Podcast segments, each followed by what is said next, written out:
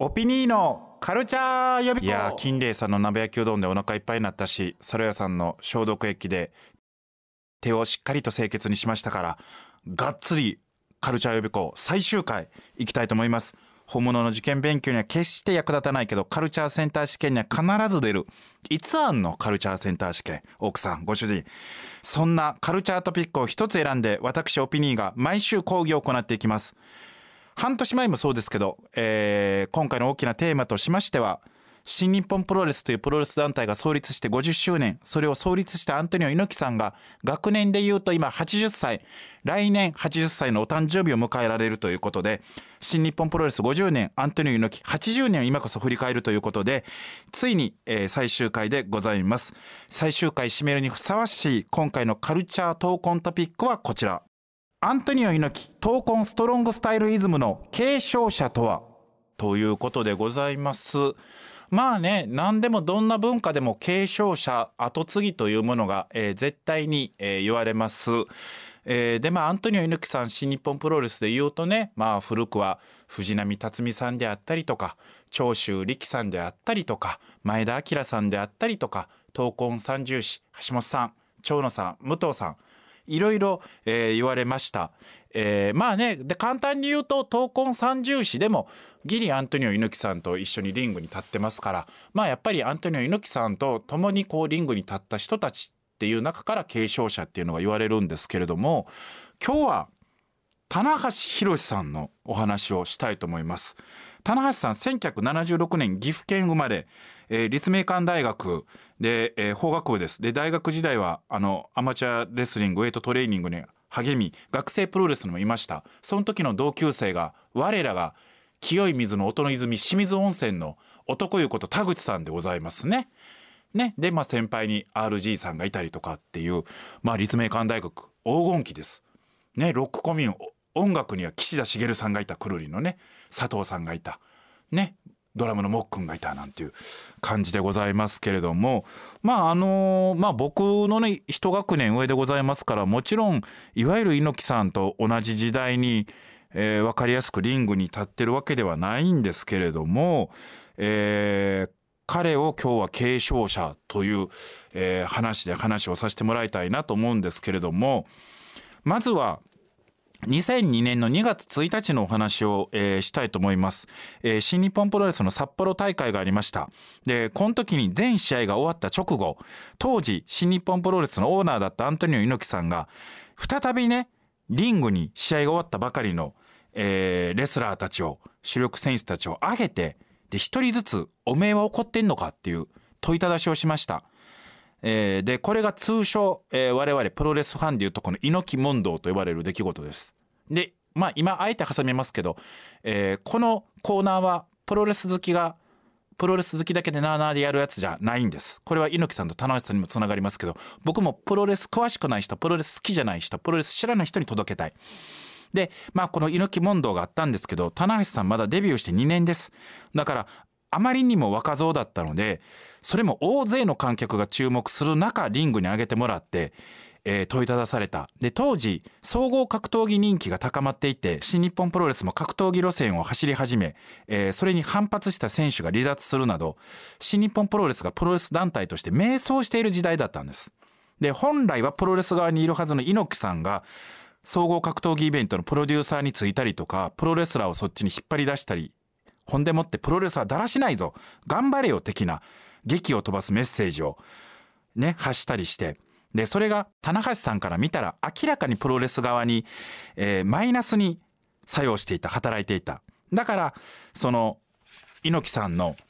「おめえは怒っているのか?」っていう問答があった時に棚橋さんの答えはあなたに対してアントニオ猪木に対して怒っていますだったんです。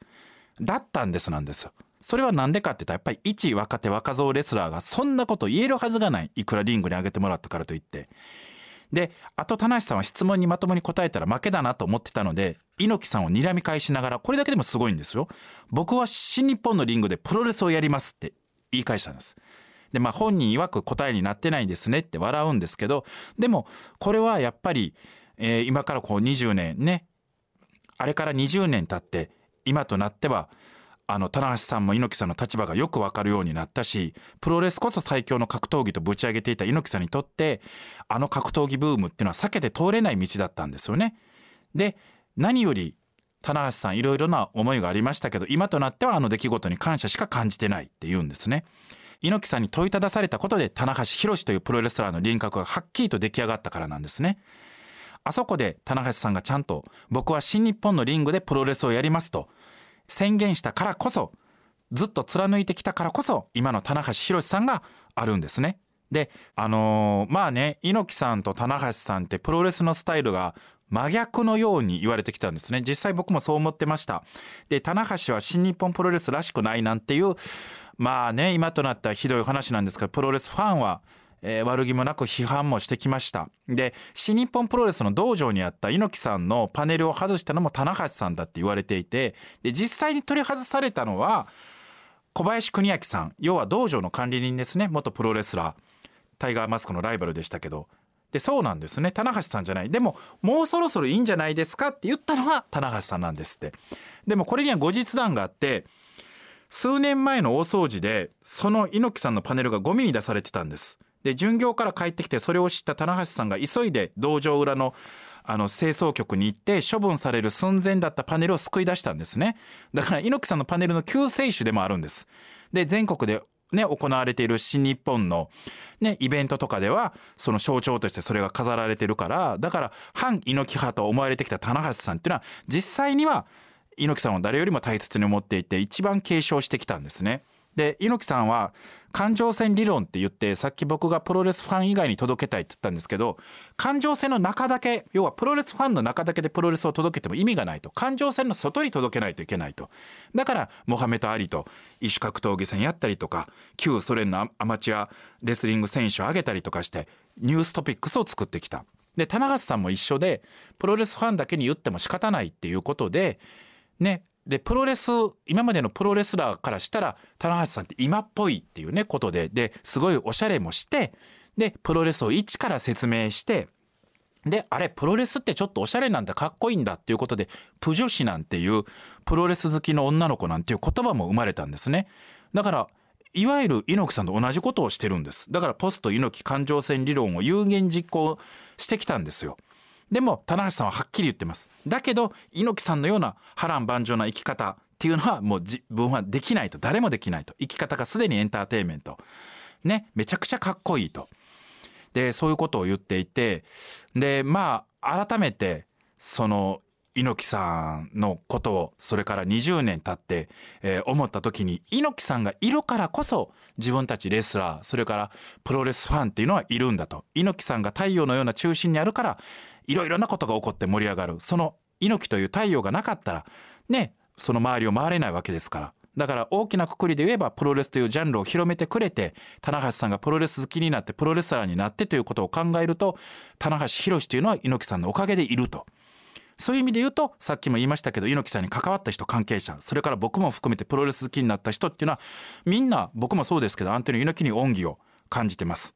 でもあえて棚橋さんは言います。アントニオ猪木の生き方に異論を唱えるとしたら誰も猪木さんを超えられなかったこと超えさせなかったことそれをできる人材がいなかったことということでもあるんですけどででもまあいないでしょうって棚橋さんは言います。あれだけのキャラクターを越せる人は